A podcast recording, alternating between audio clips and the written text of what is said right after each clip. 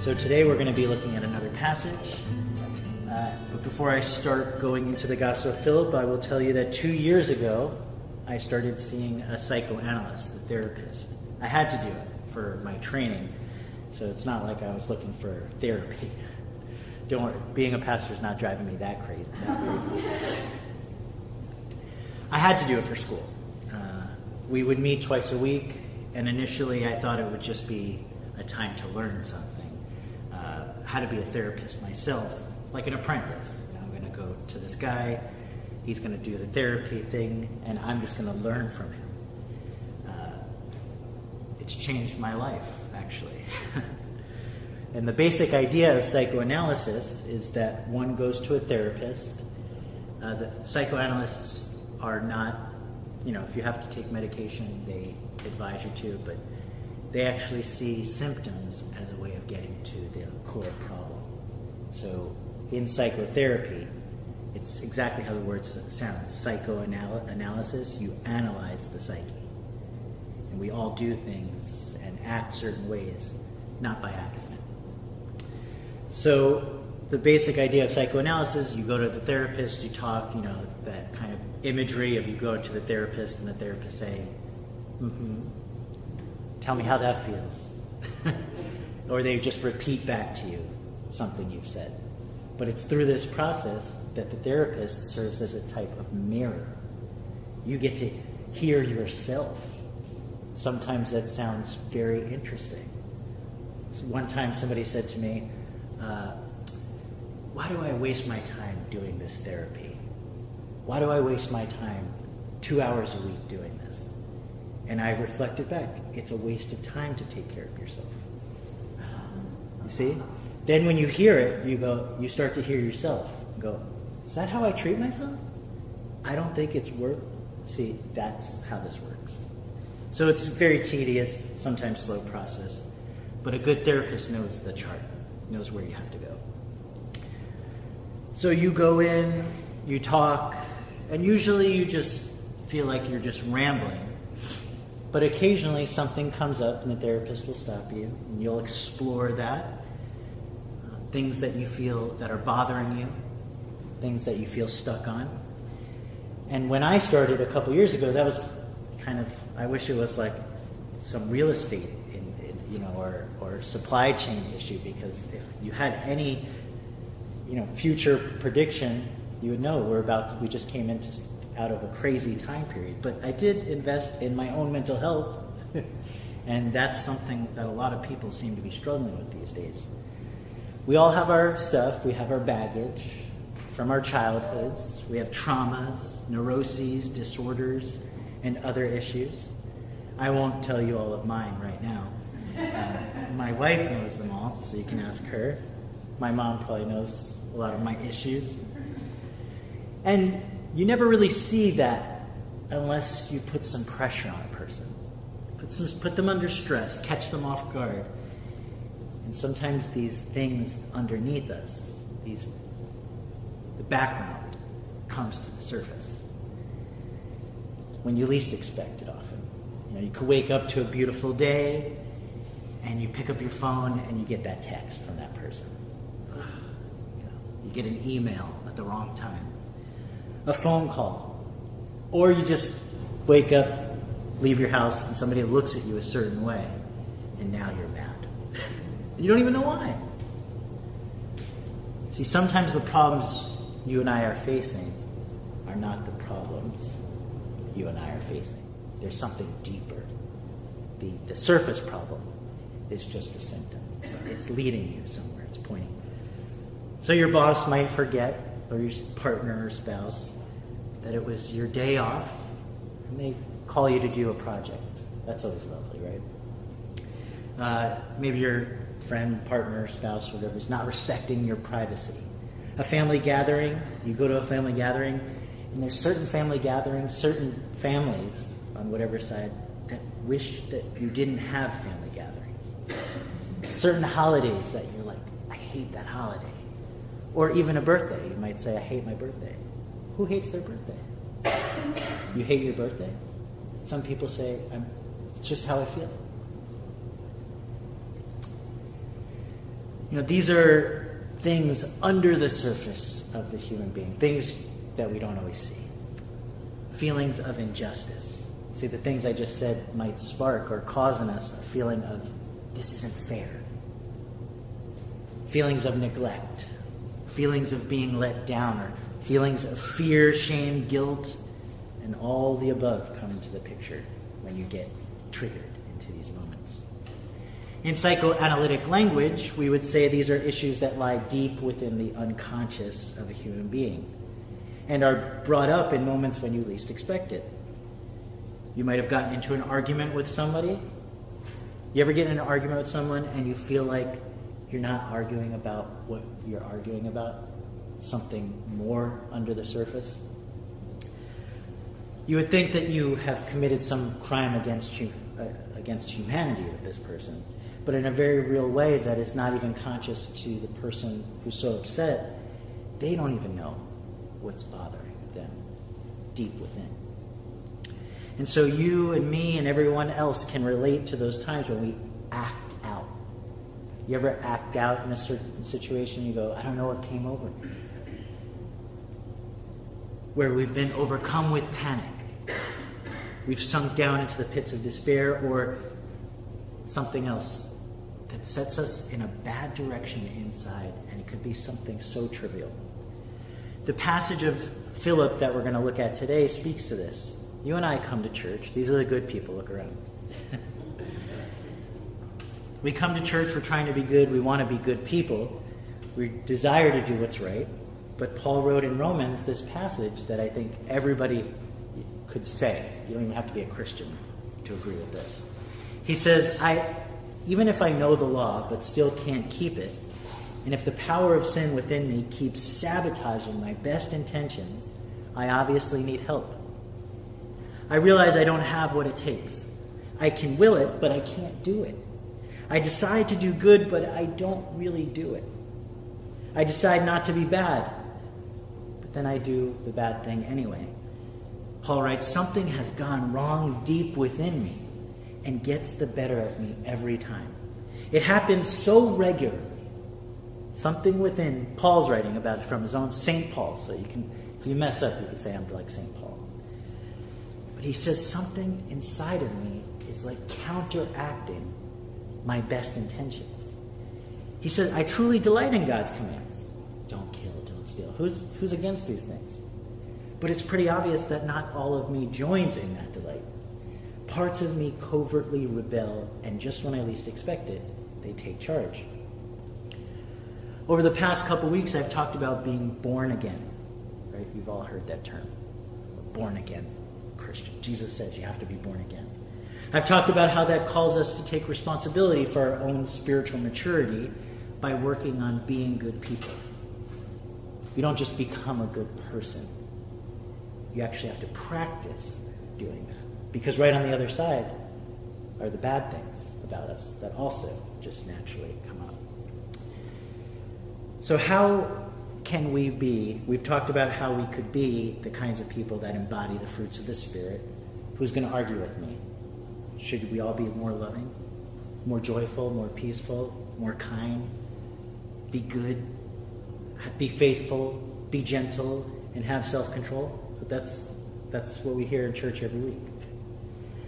Someone cuts me off, I'm going to love them. Someone's rude to me, oh, I'll be kind, like Jesus. Someone's being harsh, oh, I'll be gentle. I mean, how much of that can you really take? you know, Christ sometimes seems to be calling us to just be pacifists. That's not really fun. That actually hurts your soul. These are hard things to do because, like Paul said, I delight in the good commandments, but there's also a part of me that doesn't delight in the good commandments. While we all may be children of God, we're also children of this world. We have no memory. It all says that God knew us before we were born. Do you remember that? No. So we have no memory of this place God or Jesus are talking about. And we have no knowledge. Nobody's come back and said, oh, it's going to be just like this. as good as it can be, as good as you know this life can be, it's also filled with brokenness. As, uh, there's darkness and gray everywhere in between. Jesus came into the world with no memory from where he came. He was born of a human being. That's why it took 30 years for him to eventually come out and start his ministry. Because he was from heaven, but where was he also from? From the earth. He was, a, he was born a human being, and he too felt the same things we feel the desire to do good, but also the desire to lash back out. We all know when he flipped those tables. So, how did he remember who he was? How did he overcame? How did he overcome those dark parts of himself? Philip's going to tell us in this passage we're going to read today. It says, Jesus pulled out the root of the whole place while others did it partially. As for us, so these are instructions for us. As for us, let each one dig down after the root of evil that is within us and pluck it out from the heart, pull it from its root. It will be uprooted if we recognize it. We have to look for it. And when we see it, that's when we can work on it. But if we're ignorant of it, it just takes root in us and produces fruit in our heart. It masters us. We are its slaves. It takes us captive to make us do what we do not want, and what we do want to do, we don't do it. It's powerful because we haven't recognized. While it exists, it's active. Jesus came to set captives free. Jesus makes that bold statement ah, I've come to set the captives free. Well, that implies that something's holding me captive. For a long time, the church has taught that we're all messed up because of original sin. In Hebrew, to sin simply means one who makes mistakes. That's what a sinner is. When you say, I'm a sinner, you say, I make mistakes. the church has taught that we are naturally evil, but the truth is, we're not naturally anything when we're born. We just come into the world, blank slates. But we're products of a world filled with what? Some would say sin, but it's really mistakes. And these mistakes often come from who? You know why the biggest, you know who the number one person who doesn't want you to go to therapy is your mom or dad. because often the mistakes come from the parents. And guess where their, those parents' mistakes came from? Their parents. And why did they make mistakes? Because 50 years ago, everybody was smoking. They used to smoke in the seminary. 50 years later, you wouldn't be, you, you're, that's a sinner over there. He's making a mistake. the world changes. And the system, the world we live in, tries to fix its mistakes, but often there's a lot of mistakes built in. If I make a mistake while cooking, the food's going to taste what? Not just right. If I make lots of mistakes on the test, what happens? I don't get 100 on the test. If I make enough mistakes, something's bound to go wrong. That is what mistakes yield. By definition, sin, the real meaning, meaning mistake, this is the definition of a mistake, is an action or a judgment that is misguided or wrong. This is the root of evil. So you could go home and say the root of evil is misguided actions and judgments. That's why there's sin in the world. Philip tells us that Jesus went after the main institution that was shaping his world at the time religion. We know they never mess up, religions never mess up. But back then it was a system set up on many right actions. Religion does a lot of right, but it also has done a lot of wrong things. It's made a lot of wrong judgments about the world. Instead of owning up to this, church usually just moves on. They just glance over the mistakes. But Jesus says, I've come to take the axe to the root. He says, let's start over. Let's start religion over. So he did. He came to reform his religion, to make it better. He said, no more silly rules and regulations. No more superstitious beliefs. No more, this is just the way it is. Jesus learned that if the world was going to start becoming a better place for human beings to live healthy and whole lives, the first person that was going to have to start with was themselves. Because just as, you know, we always talk about good mustard seeds, you know, the mustard seed lands, just as good mustard seeds can come in the heart, guess what other kind? Bad seeds can come in the heart. Another passage of Philip says, Should you who possess everything not know yourself? If you do not know yourself, you will not enjoy this experience. But know yourself, and then you'll enjoy. Jesus had modeled what this meant. He dug into his own being to root out evil, paving the way for others to do likewise. And he encouraged, uh, encourages us to do what he did.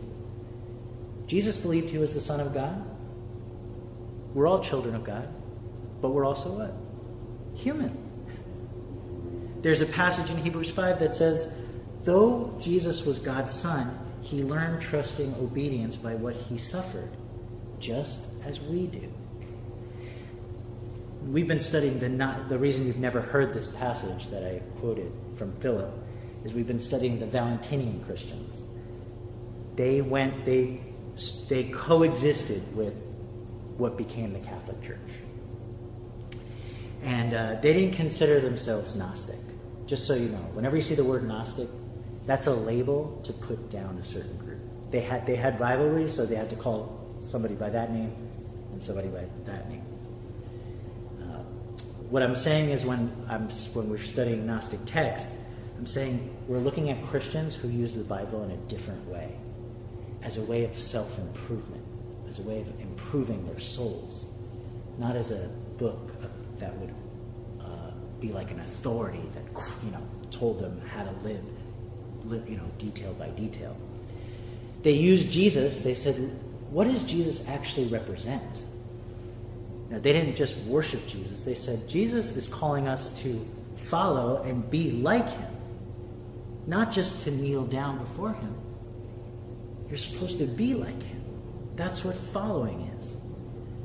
So they said, if Jesus is like this, how do we learn from him? And they saw Jesus as a new Adam.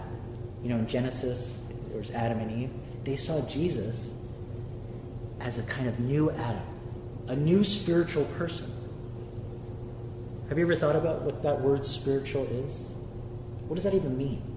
I'm spiritual. Isn't it somebody who looks not at the outside, but also inside too? So Jesus came, if he's spiritual, he came to, and taught us to look inside of ourselves so that we could see the parts of us that aren't out here. He wants us to intentionally look inside. You know who you are. That's usually the person we don't want everybody to sometimes, you know. I'm sure we're beautiful people, but there's parts of us that we don't reveal to others until later in the relationship. Jesus came to reconcile two worlds the inner and the outer, the physical and the spiritual, conscious and unconscious. And that is the true path to healing. Jesus is calling, he wants to reconcile the past with the present. He calls us to look backwards, not forwards. Isn't that counterintuitive? We're always looking forward. But Jesus says, is calling us in these texts to look backwards. Most of the time, we find ourselves reacting to everything the way that it has happened our whole lives, the way we've been taught to react. So, Jesus is saying if you look back, you can actually learn why you are reacting and behaving the way you are. So, the way to healing is to deal with our past hurts, our past traumas often people are ignoring those past hurts and traumas And that's when they find themselves hooked into other things to distract them from those past hurts. See, you actually do need to dwell on the past, but not with judgment and wrath. That's usually how we do it. Rather, we should go in, and I taught this a few weeks ago, with grace and mercy. Like looking at ourselves like a, even if it was yesterday, like a child who didn't know what today was. Like Jesus himself, we're called to go through our own history and find those parts of us that are not well, those places that are sick and broken. To sit with them, lay our hands on them, recognizing the times we were let down, neglected, made to feel unworthy, not right, or judged. See, it's our feelings that point to us to the places that have hurt us in the past guilt, fear, shame, excessive worry, doubt, low self esteem, feelings of rage and anger. These are all learned things. You learned to do these things. And often it's our past that has caused us to feel them in overwhelming amounts. We're often so focused on feeling good, but in order to work on those parts of us that make us feel bad, we're going to have to take time to study our own history, to know ourselves enough to see the mistakes that were made along the way mistakes made to us and meditate on those fruits of darkness. There's fruits of goodness in us, there's also fruits of darkness. If we meditate on them, then we might find the root causes of them. This is the road of redemption. Jesus went first and invites us each to take up the journey as well.